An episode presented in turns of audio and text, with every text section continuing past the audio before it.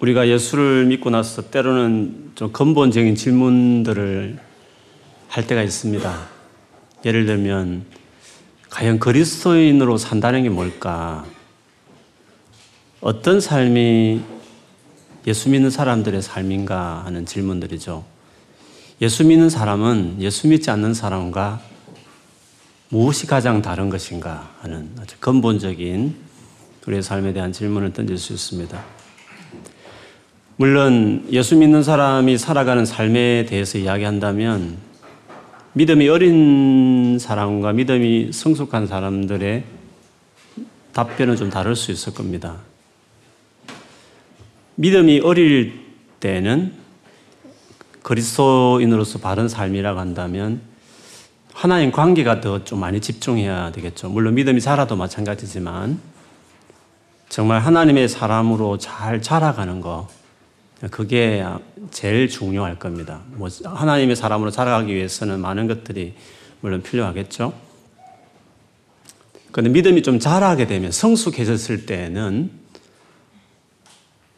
좀 사명이라 할 수 있을까요? 어떻게 하면 하나님을 위해서 좀 내가 살아갈 것인가라는 어떤 미션, 이런 쪽으로 그리스도인 삶이 생각이 많이 될 것이에요.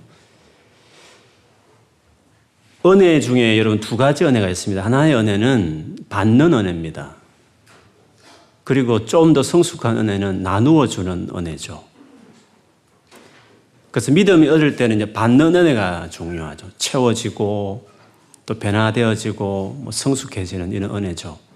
혹은 내 삶에 하나님께서 막 부어주셔서 뭔가 내 삶이 더 풍성해지고, 이건 누리는 은혜라고 할 수 있을까요? 그러나 믿음이 성숙해졌을 때에는 이제 나누어주고 흘러보내고 거기서 얻는 어떤 하나님의 놀라운 함께 일하심, 이런 경험들 말하죠. 성경에 보면 이런 말 있잖아요. 모든 것이 가하나 모든 것이 다 덕이 되지 않는다, 이런 말이 있잖아요. 그 말은 다 가능하지만 그러나 모든 것이 모든 사람에게, 모든 사람을 빌드업, 세워주는 건 아니다, 그런 의미죠. 바울이 가끔 성도 간에 이렇게 다른 의견이 충돌이 있을 때, 물론 그 성경적으로 할 수 있다, 얼마든지, 물론 우상제물 문제라든지 특별히 어떤 절기라든지 혹은 또 문화적인 차이들, 이런 거 있을 때마다 복음 안에서 우리는 자유롭기 때문에 가능하다, 가하나 할 수는 있지만, 그러나 그것 때문에 만일에 어떤 성도가 시험에 들어가는 힘들어하면 어떤 그 사람을 덕을 생각해서 그 사람을 무너뜨리지 않고 세우기 위해서는 자유롭게 할 수 있지만 때로는 그걸 생각해서 절제하는 게 필요하다, 이런 바울의 권면들이 있잖아요. 갈라디아서 같은 데 보면 복음으로 어떤 자유를 외치잖아요. 율법의 조항이 얽매여서 종처럼 살지 말고 자유롭게 살아라고 이야기하죠. 그런데 거기서 머물지 않고 생활편에 들어갈 때는, 바울이 말할 때에는 우리가 자유하나 사랑하기 때문에, 다른 사람을 사랑하기 때문에 스스로 종이 되는 것도 필요하다. 이 의미는 바울에게 있어서는 성숙의 의미죠.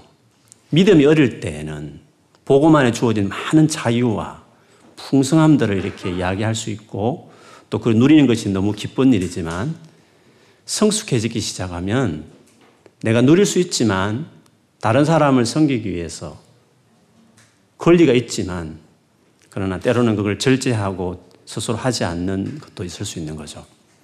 그러니까 성숙함의 문제일 수가 있다는 거죠. 바울이 본인이 사도로서 마땅히 후원을 받고 물질적으로 교회에 스포트를 받는 것도 마땅하지만, 그는 사도로서 누릴 수 있는 권리지만 그러나 복음에 방해가 될 것 같아서 본인 스스로 텐트 메이킹하면서 복음에 혹시나 지장이 될까 해서 스스로 누릴 권리를 포기해내는 것, 이런 것이 성숙함의 모습이라고 말할 수 있습니다. 여러분, 크리스찬으로서 이제 뭐 믿음이 우리 안에 뭐 어린 분도 있고 자라가는 분도 있겠지만, 저는 앞으로 우리 크리스찬으로서 결국 믿음이 자라게 될 때 어떤 식으로 우리의 삶을 꽃을 피워야 되나, 우리의 믿음이 성숙했을 때 우리의 삶이라는 것을 어떻게 살아가는 것이 되어야 되나. 예수 믿는 사람들은 결국 어떤 삶으로 우리가 나아가야 되나 하는 어떤 성숙한 온전한 사람들이 생각할 수 있는 꿈꾸는 삶에 대한 이야기를 좀 하고 싶습니다. 왜냐하면 이 빌립보 교회는 헌신적인 교회였습니다. 바울이 세운 교회 중에 제일 바울을 스포트했고 처음부터 이 서신을 쓸 이때까지 물질로 후원하며 또 사랑까지 감옥에 갇혔다니까 사랑까지 보내어서 바울을 돕고 할 정도로 정말 헌신적인 교회였습니다. 그런데 이 교회에 딱 문제가 하나 있었어요. 즉 온전치 못한 부분이죠. 이 말은 정말 성숙한 사람은 결국 이 방향으로 가야 되는데 아직 거기까지는 빌립보 교회가 못 갔다는 거죠. 그게 뭐냐 하면 이 교회는 하나됨이 좀 부족했어요. 음, 구약도 신약도 다 그렇지만 하나님 백성의 삶을 이야기할 때 기본적인 세틀 중에 하나는 거룩함이거든요. 일체의 제약에서 떠나서 거룩해지는 삶이 중요해요. 거룩이라는 것은 아주 수준 낮은 것은 죄를 안 짓는 거죠. 그렇죠? 잘못된 뭐 죄를 안 짓는 거죠. 근데 거룩은 좀 더 깊어지면 하나님이랑, 하나님을 향한 그 관계 안에서 하나님과 내 사이에서 하나님을 위해서 헌신하는 거거든요. 그분과 완전히 연합하는 거죠. 이게 거룩의 적극적인 행동이죠. 거룩이라는 것의 목표는 하나님의 것이 되는 거예요. 하나님과 온전한 연합을 하는 것이죠. 그것이 하나님 백성의 제일 중요한 삶의 한 부분이고 또 한 부분은 그렇게 되어졌을 때 이제 이웃사랑이죠. 즉 옆에 있는 인간관계에서 정말 사랑해내는 거죠. 이 두 가지 축이 필요한데 빌립보 교회는 하나님과 관계성은 잘 돼 있었던 것 같아요. 그래서 복음을 위해서 바울을 위해서 헌신하고 물질도 보내고 막 그렇게 했죠. 그런데 이 형제 간의 하나됨, 사랑이 이 교회가 부족했어요. 그래서 이 장을 들어서면서 물론 일 장 끝물에 복음에 합당한 삶에 대한 이야기를 할 두 가지를 말을 했어요. 복음을 위해서 고난받는 삶, 또 하나는 형제 간에 협력해서 서로 한 마음이 되는 거 이걸 말했는데 이 장에 들어가서 이제 그 하나됨에 대한 이야기를 하기 시작해요. 이 빌립보 교회가 왜 하나 되지 못했을까? 즉 하나됨을 이룬다는 것은 아주 성숙한 사람이 하는 거거든요. 이 하나됨을 이루기 위해서 바울이 어떻게 가능한가를 이 장 우리 지난주에 살펴봤는데 제일 먼저는 하나님의 은혜를 의지해야 된다고 그랬어요. If you have 뭐 이렇게 하면서 너가 이런 걸 가진다면 하나님께로부터 오는 이 은혜가 계속 부어진다면 그걸 전제로 해요. 그 말은 무슨 말이냐면 받는 은혜가 필요해요. 주님을 기대고 이런 힘들지만 피곤하지만 이렇게 다 예배 나와서 계속 은혜를 기대고 찾는 태도 있잖아요. 그게 중요해요. 그 은혜가 있어야 뭔가 시작이 되거든요. 그래서 받는 은혜가 중요해요. 근데 그런 은혜를 충분히 이제 받아 누린 가운데에서 이제 우리가 좀 내가 힘을 얻잖아요. 내가 내 안에서 좀 뭔가 자생적인 능력이 생겨서 뭔가 힘이 생겼으니까 뭔가를 이제 할 수 있는 여건이 되었을 때 좀 더 깊은 성숙으로 나가려고 할 때 가져야 될 것이 뭐냐 하는 거죠. 그 부분을 어떻게 보면 바울이 빌립보 교회를 위해서 이야기했어요. 그것이 뭐냐면 겸손이었어요. 이 겸손이 오늘 본문을 보면 더 확실하지만 우리의 마지막 어, 크리스찬의 삶으로서 꽃 피우는 찬란한 크리스찬 삶의 모습이에요. 형태예요. 겸손. 겸손이 크리스찬의 삶의 가장 큰 특징이 되어야 돼요. 성숙한 사람의 특징이죠. 물론 겸손에 대한 우리가 선입견들이 있습니다. 뭐 낮추고, 뭐 예를 들면 뭐 그런 거 있잖아요. 다른 사람 앞에 낮추고, 뭐 예의 바르고 이런 것일 수 있지만 오늘 바울이 겸손을 정의했을 때는 물론 그런 의미도 있지만 겸손의 의미는 크게 두 가지로 바울이 설명했어요. 첫 번째로는 자기 자신의 영광을 구하지 않는 거예요.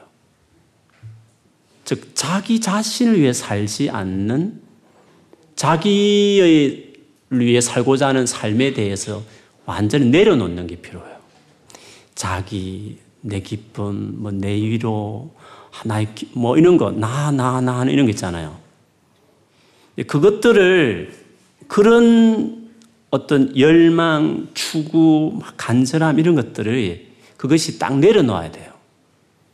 그래야 이제 겸손으로 나갈 수 있는 거거든요. 아직도 자기, 자기, 누군가 나에게 안 해줬고, 누구는 저렇게 해주고, 뭐 이런 막 계속 자기 자신에 몰입되어 있는 이것이 되어지면 겸손으로 나갈 수 없는 거죠. 사실 그런 것들이 다 갈등의 요인이죠. 부부 사이 갈등도 다 그렇잖아요. 남편은 아내에게 불만이고, 아내는 남편에게 불만 있고, 인간관계도 다 그렇잖아요. 서로 서로에게 이렇게 못해준 거, 또, 기대한 거 안 채워준 거 이런 것 때문에 다 사실은 갈등이 있는 거잖아요. 즉 자기 중심성이 여전히 있는 거거든요. 그래서 겸손하려면 먼저는 자기 자신을 뭔가를 누리겠다는 뭔가 내가 마땅히 누려야 된다, 얻어야 된다는 그 생각들이 내려놔야 되는 거거든요. 그래서 지난주에 보면 이런 말을 했죠. 삼 절에 보면 아무 일이든지 다툼이나 허용으로 하지 말고 다툼이나 허용으로 하지 말고라는 의미를 했어요. 여기 보면 selfish ambitions, 개인적인 야망 혹은 어떤 거만함, 이것은 자기중심적인 태도잖아요. 이거를 내려놓아야 된다고 이야기를 했어요. 그래야 겸손의 길로 갈 수 있어요. 근데 이게 사람이 안 되죠. 어떻게 보면 빌립보 교회가 그것 때문에 싸웠겠죠. 어떤 나누는 문제가 있었어요.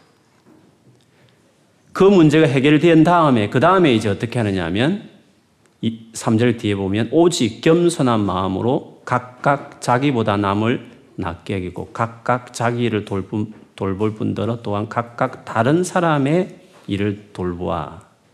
자기와 남, 자기와 다른 사람 이렇게 비교하면서 결국 다른 사람 쪽으로 무게가 실려가는 거잖아요.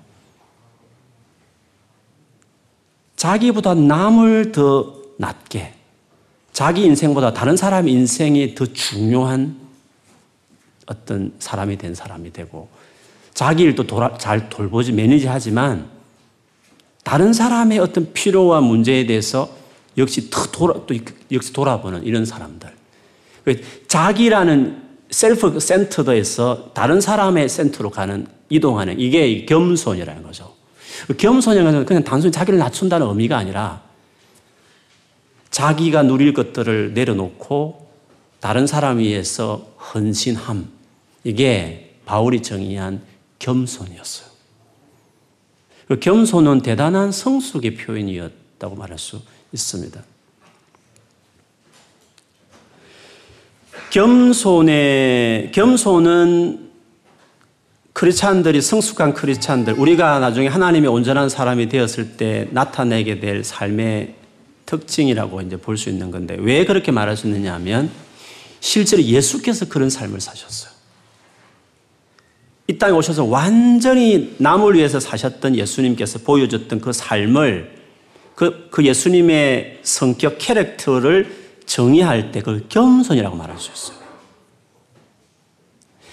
마태복음 십일 장 이십구 절에 보면, 나는 마음이 겸손하고 온유하니, 내 멍에를 메고 내게 배우라. 이런 말씀을 하셨어요. 예수님은 당신의 성품을 규정할 때 두 가지를 말했어요. 겸손과 온유로 말했어요. 물론 이 겸손과 온유는 아주 사촌지간이거든요. 같이 늘 따라다니는 거예요. 그러면 온전한 성숙한 예수 그리스도, 이 땅에서 하나님의 사명을 이 땅에 이루기 오신 예수님의 성품을 표현할 때 겸손이라는 용어를 썼다는 것은 겸손이란, 겸손이야말로 성숙한 사람들의 특징이라고 말할 수 있는 거죠. 오늘 본문에는 그 겸손에 대한 모델로 예수님을 역시 오늘 빌립보에서도 바울은 설명해요. 겸손을 강조한 다음에 겸손의 최고 모범은 예수님이셨다 하시면서 오늘 이 본문을 시적인 어구로 시적으로 표현해서 예수님에 대한 이야기를 합니다. 그러면 오늘 본문상 봤을 때 지금까지 말했던 겸손의 그 정의를 예수님 모습에 잘 표현하고 있느냐 하면 그대로 표현하고 있죠. 겸손은 첫째는 자기 자신 것들을 내려놓는 거거든요. 첫 번째. 아주 소극적인 거죠. 두 번째로는 적극적으로 다른 사람이 자기 삶을 드리는 것이 겸손이잖아요. 오늘 본문상 본다면 자기를 내려놓는 부분을 이야기한 부분이 육 절, 칠 절, 그리고 팔 절 앞부분까지예요. 그리고 그 뒤에 적극적으로 다른 사람을 위해서 자기 삶을 던지는 내용은 팔 절 뒷부분부터 해서 팔 절 뒷부분이 그것을 요약하고 있는 본문이라고 말할 수 있습니다.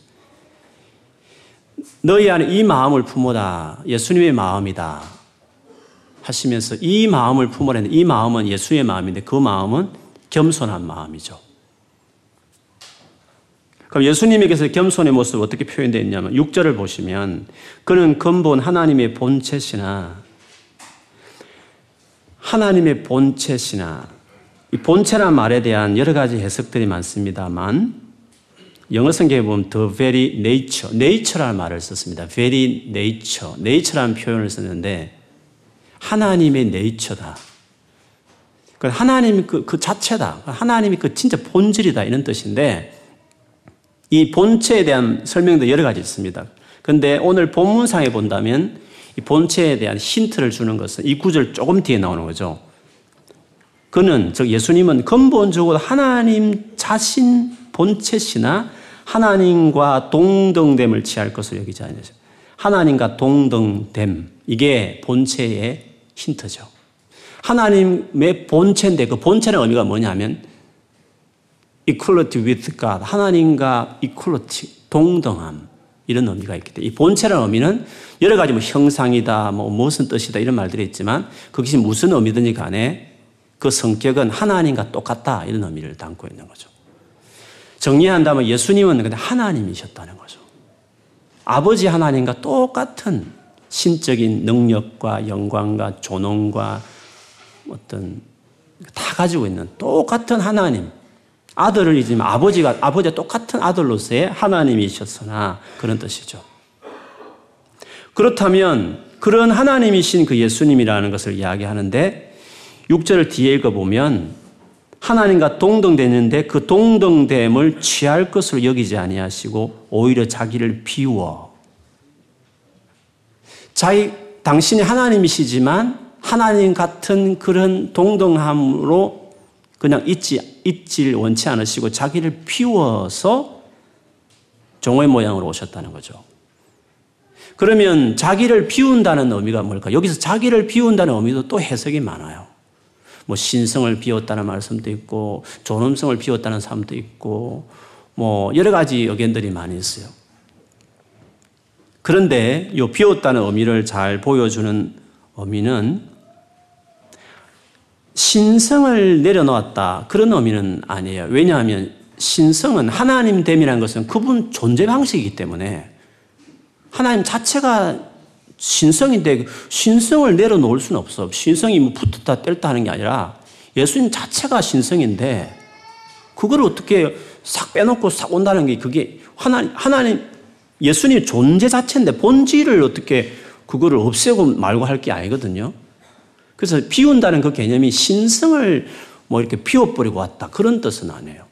그러니까 예수님 이 땅에 계실 동안 그대로 신성을 가진 하나님으로 그대로 계셨는데 비웠다는 의미가 뭐냐는 거죠.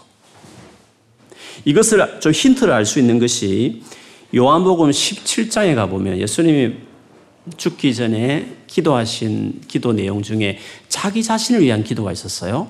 거기 일 절부터 사 절까지 나오는데, 아, 오 절까지 나오는데 오 절에 보면 이런 말이 나와요. 예수님은 당신을 위한 기도를 이렇게 말해요. 아버지여, 창세전에 내가 아버지와 함께 가졌던 영화로서 지금 또 아버지와 함께 나를 영화롭게 하옵소서. 창세 전에, 이 세상을 만들기 전에, 그렇죠. 예수님은 그 전부터 하나님과 같이 계셨던 삼일체였으니까 이 세상을 만들기 전부터 하나님, 아버지 하나님, 아버지와 내가 누렸던 그 영광을, 영광을 이제 주세요. 이런 기도거든요. 무슨 말이냐면 이 땅에 오시기 전에는 그 영광을 아버지와 또 아들이신 당신이 함께 누렸던 그 영광이 있었는데 그 영광을 이 땅에 있을 때는 못 누렸는데 이제는 죽기 전 전날 밤이니까 죽고 나서 드디어 이, 이 땅에 오신 당신의 미션, 그 끝낸 다음에 이제 다시 옛날로 돌아가게 해달라는 거죠. 옛날처럼 그 영광을 누리게 해달라는 의미로 기도하시는 거죠. 그렇게 본다면 여기서 비운다는 이 의미는 하나님으로서 마땅히 누릴 그 영광, 마땅히 당신 것이기 때문에 마땅히 누릴 수 있는 권리들, 하나님으로서 받을 수 있는 모든 영광들, 그 영광들을 이 땅에 오실 때에는 그걸 비웠다는 거죠. 이 땅에 계실 때도 하나님이셨으나 하나님으로서 마땅한 영광을 다 받지 않으셨어요. 그걸 누리지를 않으셨어요. 도리어 욕을 듣고 모욕을 듣고 그렇게 사신 거잖아요. 그런데 이제 드디어 이 땅에 오신 목적, 우리를 위해 십자가에 돌아가시는 그 십자가 죽음을 앞둔 다음에, 주여 이제 이 마지막 죽은 다음에 옛날처럼 내가 이 땅에 오기 전에처럼 아버지와 같이 누렸던 그 영광을 다시 주십시오, 이렇게 기도했으니까 여기서 비웠다는 의미는 하나님으로서 여전히 이 땅에 계실 때도 하나님이셨으나 하나님다운 대접을 받지 못하고 하나님으로서의 마땅히 누릴 영광을 누리지 못했으나 영광을 누리게 달라는 기도니까 여기서 비웠다는 것은 영광을 비웠다는 거죠. 누릴 특권들을 다 내려놓았다는 것을 이야기하는 거죠. 그런 점에서 볼 때에 겸손의 첫 번째를 주님은 하신 거죠. 그래서 여러분, 우리가 세상에서 어떤 권력을 얻고 높은 지위를 획득하고 혹은 많은 물질과 소유를 얻는 것 자체가 잘못 아니에요. 그거를 일부러 안 누린, 그것을 일부러 획득하지 않는 거, 그거는 안 되죠. 할 수만 있다면 많은 것들을 얻고 높은 지위에 올라가고 그것을 서는 것이 필요하죠. 그런데 차이가 뭐냐 하면 그 자리에 올라가고 그것을 많은 것을 얻지만 그것을 내, 내 것이기 때문에, 내게 주어진 것이기 때문에, 내가 내 나의 것이 됐기 때문에 내가 그걸 누릴 권한이 다 있어요. 내가 번 돈이니까, 내가 올라간 자리니까 그 자리에서 내가 그만큼 대우를 받고 누리는 건 당연할 수 있는 거잖아요. 그런데 겸손해지려면, 즉 하나님 나라를 위해서 뭔가 이 땅에서 미션을 위해서 살아가려고 하는 사람들은 그 자리에 서 있고 그것들 얻고 있지만, 그것들을 권한이 충분히 있지만 그거를 내려놔야 되는 거예요. 뭐 그 자리에서 내려오라는 게 아니라, 물론 어떤 경우는 내려올 수도 있고 안 내려올 수도 있지만 그런 차원이 아니라 돈을 많이 벌지만 검소하게 사는 거죠. 뭐 적당히 누릴 수 있는 것도 있죠. 그러나 그 일단은 다 누리지 않겠다. 왜 안 누릴까요? 그 여분을 가지고 섬겨야 되니까. 다 누려버리면 어떻게 섬기겠어요? 예수님께서 영광을 그대로 누린 상태에서 어떻게 이 땅에 우리를 위해서 사시겠어요? 영광을 안 누리겠다. 그것이 되어야 그 다음에 다른 사람을 위해서 나아가는 두 번째 스텝이 가능한 거잖아요. 그런 점에서 예수님께서는 당신의 영광을 다 비우고, 여전히 지금 이 땅에 오셔서도 영광을 누릴 수 있는 자격이 있지만 이 땅에 계실 동안 그걸 계속 누리지 않기로 결정하시고 사셨다는 거죠. 그게 첫 번째 예수님께서 겸손의 모습인데 그대로 이제 하셨죠. 그 다음에 그러면 어떻게 하셨느냐? 이제는 자기를 비워서 종의 형체를 가지사 사람들과 같이 되셨고 사람의 모양으로 나타나셨다고 그랬어요. 자기를 낮추시고 죽기까지 복종하셨으니 곧 십자가에 죽으시거라. 적극적으로 다른 사람을 위해서 십자가에 자기 목숨을 내놓는 일을 하셨죠. 죽기까지, 십자가에 죽기까지 복종하시는 것은 다른 사람을, 자기 아닌 남을 위해서 사는 것이 적극적인 겸손의 두 번째 스텝인데, 예수님은 우리를 구원하기 위해서, 우리를 살려내기 위해서 기꺼이 자기 생명을 내놓는 이 일을 했다. 이것을 겸손이라 말한 거예요. 겸손은 절대 소극적인 게 아니에요. 겸손은 자기를 위해 살지 않고 남을 위해서 적극적으로 전심을 헌신하는 것이 겸손이죠. 예수님은 두 번째 겸손을 모습을 여기서 바로 보여주셨죠.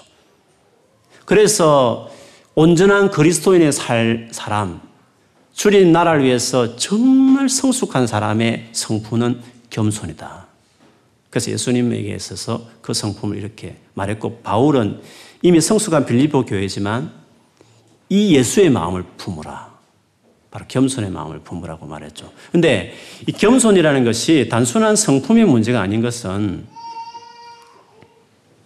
오늘 본문에 보면 칠 절에 보면 오히려 자기를 비우, 비우어 종의 형체를 가지사 사람들과 같이 되셨다고, 사람의 모양으로 나타나 사람이 되신, 되셨는데 종의 형체를 가졌다고 성경에 되어 있습니다. 그런데 본문에 보면 재미있는, 오늘 우리 성경에는 좀 다르게 나와 있지만 원문에 봐도 그렇고 영어 성경 봐도 그렇지만 하나님의 본체라, 원래 예수님이 근본 하나님의 본체시라는 그 본체란 단어와 여기서 사람이 될 때 취한 종의 형체라는 이 형체라는 단어가 똑같아요. 무슨 말이냐 하면 원래 예수님께서 하나님이셨던, 하나님 본체랑 원래 하나님 그 자체이셨듯이 본체이셨듯이 네이처였듯이 예수님이 이 땅에 오실 때 사람이 되어 오실 때의 종의 네이처를 취할 때 네이처라는 것은 겉모습만 겸손한 척하는 게 아니라 그의 인간의, 인간으로서의 예수, 인간 예수로 볼 때는 신적으로 본다면 완전 하나님이시고 사람의 모양으로 사람이 되셨는데 사람으로 봤을 때는 종의 네이처라는 거죠. 즉 인간 예수로 볼 때는 가장 뚜렷한 특징이 뭐냐 하면 종의 네이처를 본질이 됐다는 거예요.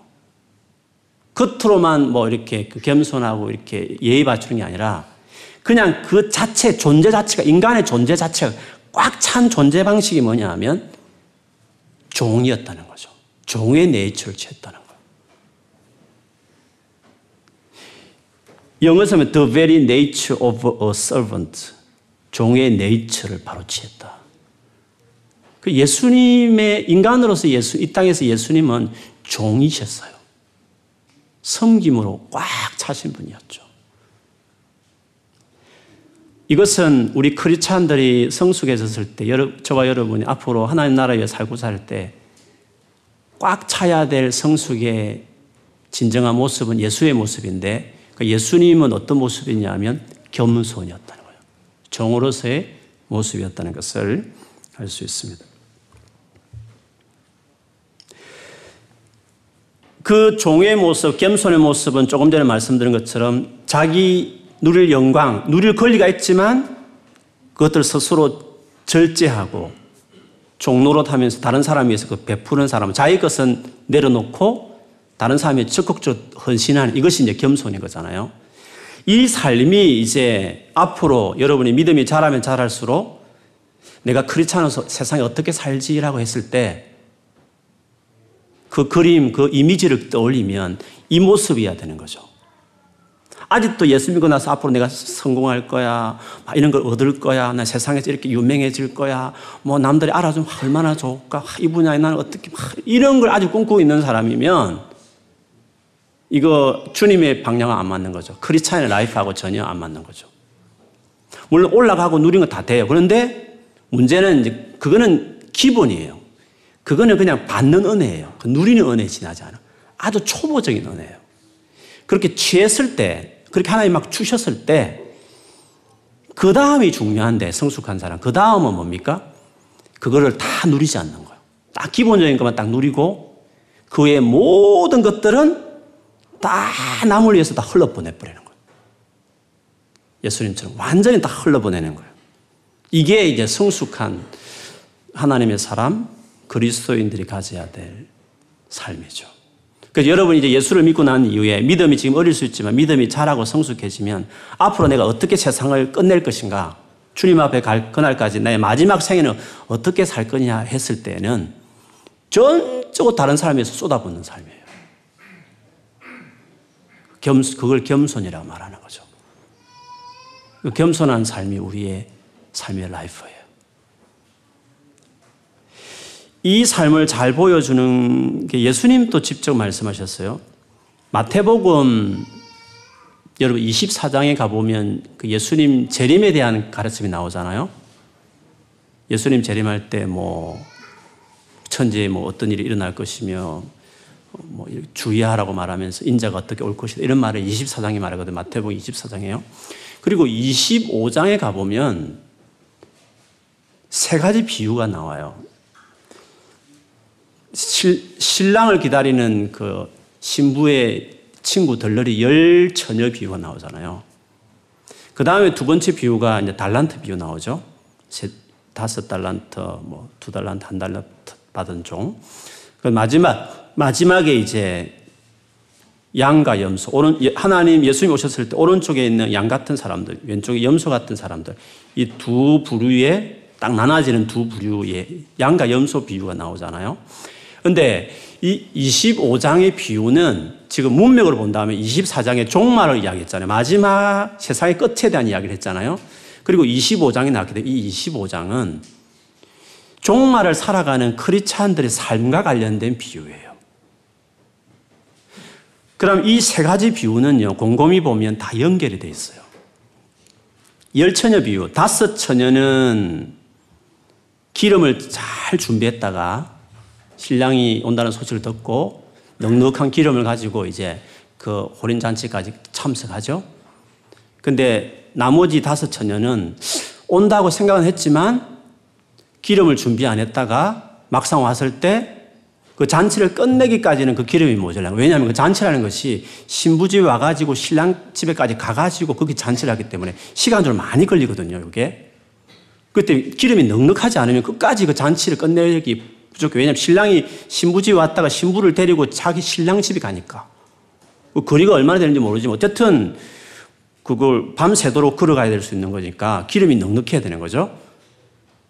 그래서 다섯 처녀는 기름이 넉넉해서 같이 쭉 가서 혼인잔치에 갔지만 나머지 다섯 처녀는 기름이 준비 안 됐다가 뒤늦게 왔을 때 그 기름 사러 가다가 잔치집에 못 들어가게 되는 그런 어리석은 비유가 나오잖아요. 그런데 이 비유를 해석할 때 잘못된 해석은 이거예요. 기름을 성령으로 해석해가지고 성령이 있는 크리스찬과 성령이 없는 크리스찬 이렇게 비유를 하는 것은 그거는 그 비유의 올바른 해석은 아니에요. 물론 뭐 성령 충만과 성령 충만하지 않는 건 중요하긴 해요. 성경 전체를 보면 중요해요. 그러나 그 비유에서 예수님이 말하고 싶은 의도는 아니셨어요. 다섯 처녀와 기름을 준비하지 않는 어리석은 다섯 처녀의 차이는 뭘까요? 열 명 다 신랑이 온다고 생각은 했어요. 나름대로. 그렇잖아요. 미련한 다섯 처녀도 뭔가 기름을 어느 정도 준비하면서 언제 오나 오늘 밤 올 것인가 준비하고 있었잖아요. 그런데 충분하게 준비하지 않고 지혜로운 다섯 처녀는 충분히 준비했죠. 이 다섯과 다섯의 차이는 뭐였을까요? 지혜로운 다섯 처녀는 진짜 온다, 진짜 온다는 것에 완전히 포커싱이 돼 있었어요. 그 오실 신랑에 대해서 확실하게 집중된 삶이었어요. 그, 그것이 더 중요했어요. 그 역할에 있어서. 근데 다섯 처녀는 올, 거, 온, 온다고 믿어. 올, 올 거야. 그러면서 막 준비했지만, 거기에 완전히 포커싱이 되어 있지 않고, 뭔가 다른데 또, 또, 또, 또 다른 신경을 쓰고 있었다는 거죠. 결국 이 비유를 통해서 예수님이 말하고 싶은 것은, 정말 나를 기대하느냐? 다시 올 나를 정말 사랑하느냐? 나에게 집중된 삶이냐? 그게 제일 중요하다는 거죠. 종말을 살아가는 크리스찬들에게 있어서. 오실 예수님을 정말 기대하고 그것이 중요한, 내가 지금 열 살이고 스무 살이고 간에 서른 살이고 간에 나는 지금 내가 죽을 때까지 내가 늘 상기해야 될 것은 다시 오실 주님 앞에 내가 설 것을, 그게 제일 중요하다. 나는 예수님 앞에 반드시 선다. 반드시 예수님 오신다. 내가 죽으면 그분 앞에 반드시 설 것이다. 그런 그 예수님과 관계, 예수님 그분이 중요하냐? 예수님 물론 오시지. 주님 앞에 갈 거야.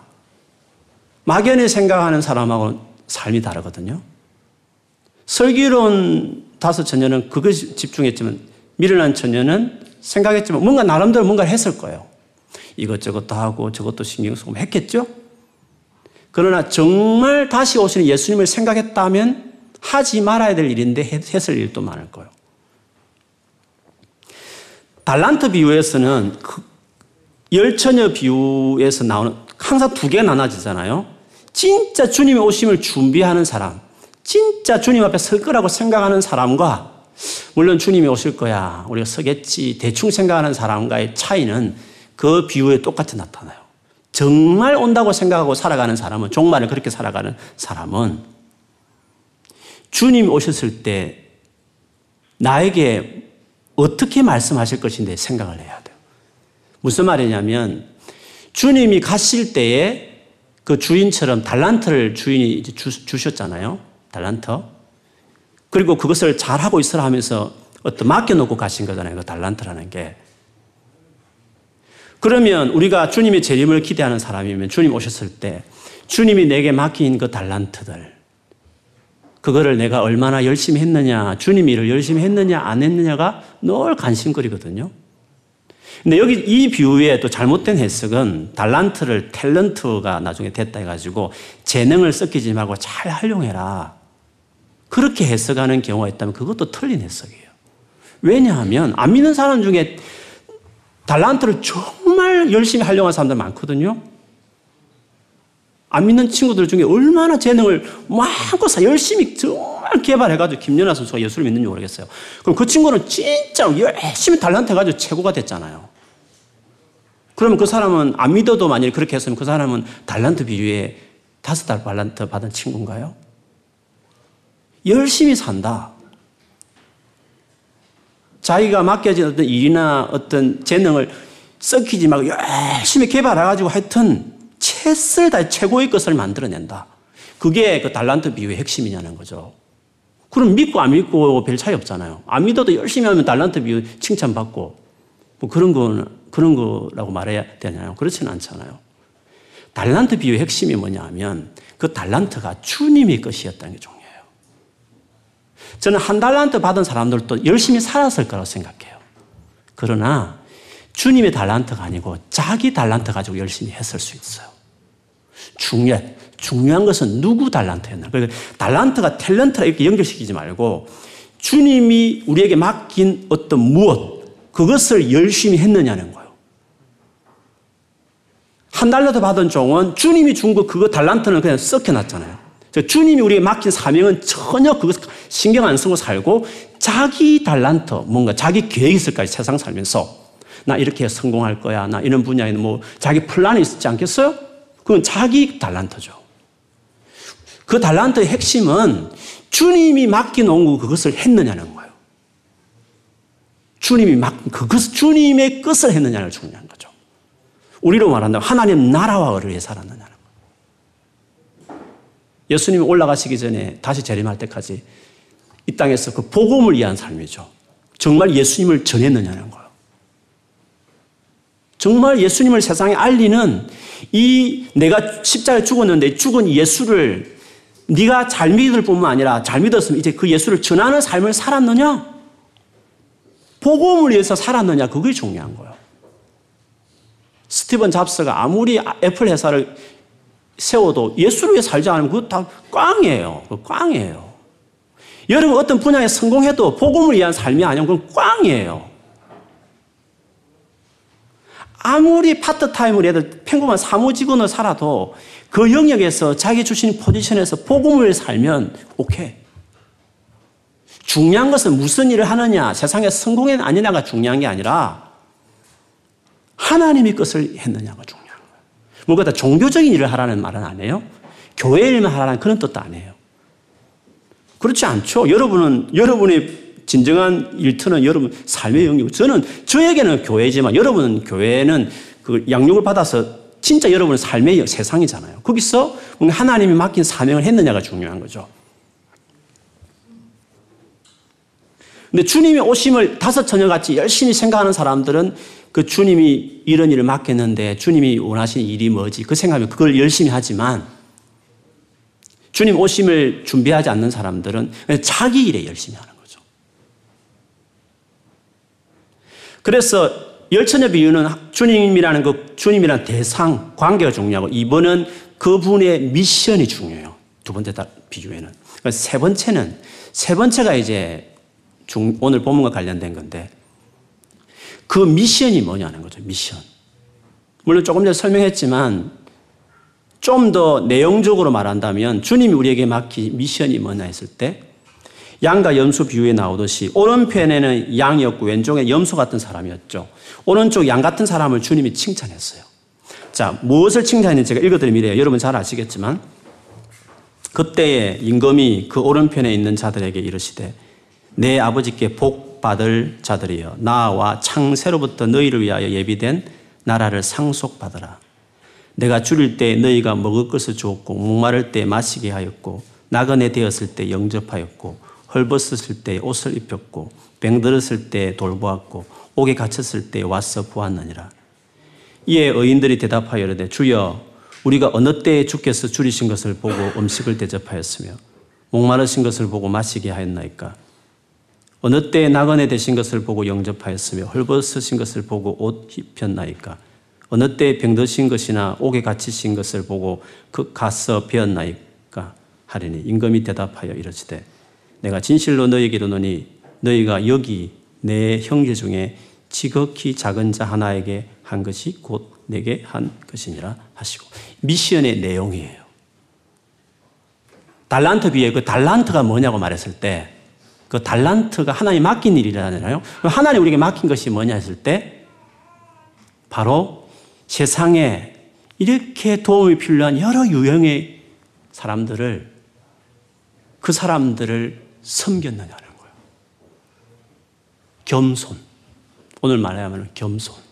네가 가진 그 영광을 가지고 내가 너에게 부어준 그 얻은 받은 은혜를 가지고 그것을 가지고 얼마나 너 자신을 위해 쓸지 않고 영광을 네 것을 다 누리는 것을 다 써먹지 않고 내가 너에게 많이 주었는데 그것을 가지고 얼마나 네가 할 수 있는 네 영역에서 도와줄 그 너의 사람들, 섬겨야 될 사람들에게 그걸 나눠줬느냐. 그거를 주님이 마지막에 심판하시겠다는 거죠. 그래서 이거는 이 클라이막스예요. 그래서 우리가 크리스찬으로 어떻게 살지라고 생각했어요. 그게 멍한 게 아니거든요. 그냥 세상에서 예수 잘 믿고 교회 잘 다니고 아, 내가 원하는 부분 성공하고 야, 하나님 하셨어요. 은혜였어요. 하나님 영광 돌립니다. 뭐 이게 하나님 나라 일인가? 아니라는 거죠.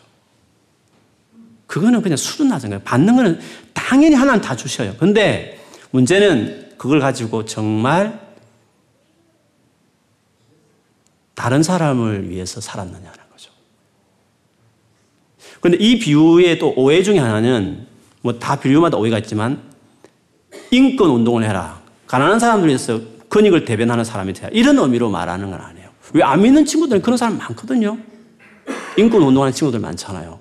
그러면 그 이 비유에 그냥 순종한 사람인가 그런 건 아니에요.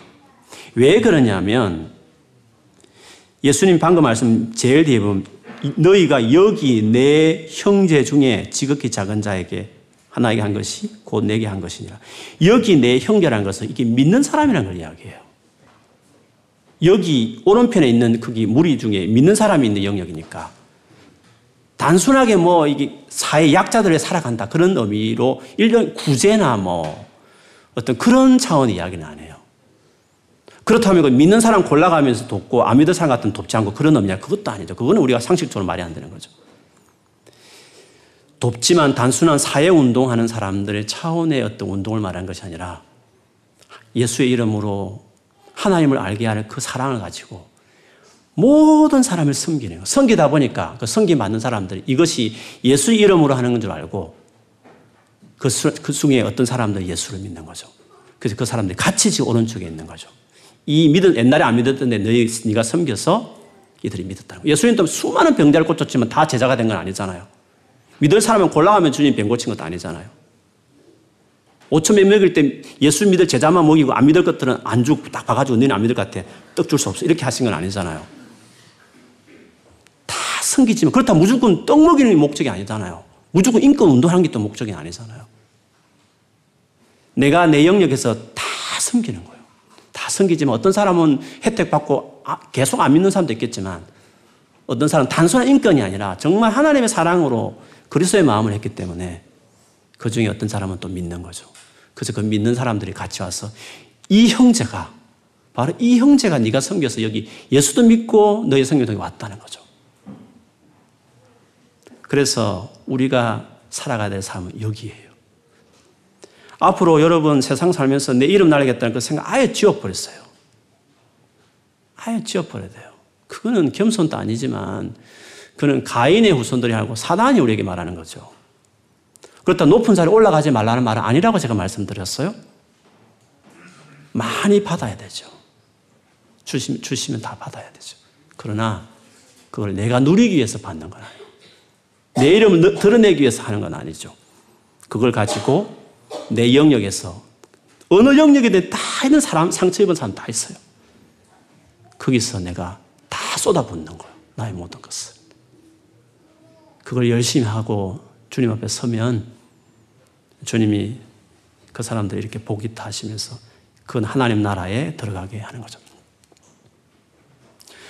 오늘 본문에도 보면 주님이 예수께서 그렇게 죽도록 충성했을 때 하나님께서 어떻게 하셨습니까? 그를 지극히 높여서 모든 이름 위에 뛰어나게 하셨던 것처럼 천국은 그런 사람들 들어가는 거예요. 예수님 같은 이런 스텝을 밟아가는 자들을 위해서 천국이 준비되어 있는 거예요. 탱탱이 자기만 위해 살다 이기적으로 사는 사람이 어떻게 천국 가겠어요? 예수를 진짜 믿는 사람은 그렇게 살지도 않아요. 물론 정도의 차이 있겠죠. 두 달란트, 다섯 달란트 차이가 있겠죠. 그러나 그러나 진짜 거듭난 사람, 진짜 예수의 생명이 있는 사람들은 일길로 가게 돼 있어요. 이양 가는 길에 좀 더 완전히 다이렉트로 그걸 가라는 거죠. 그래서 여러분 열심히 젊은 날에 준비하고 실력을 쌓고 하나님이 더 많은 은혜를 주시면 높여지는 높여지는 대로 내가 다 나물에 써, 써내겠다. 다 흘러보내겠다. 그래서 이 예수를 알게 하고 하나님의 형, 하나님의 자녀들, 나의 형제, 믿음의 형제로 세워서 주님 앞에 가겠다. 그것이 우리가 생각하는 꿈꾸는 크리스찬의 삶이에요. 그걸 한마디에 말하면 겸손, 빌립보스로 말하면 그 삶이라고 말할 수 있습니다. 여러분 그런 삶을 살기를 흠모하고 내 삶을 어떻게 방향이 갈지를 명백하게 보여줬으니까 그 삶을 향해서 잘 준비하고 기도하면서 평생에 그렇게 영광 돌린 여러분 되기를 주의 이름으로 축원합니다. 아멘.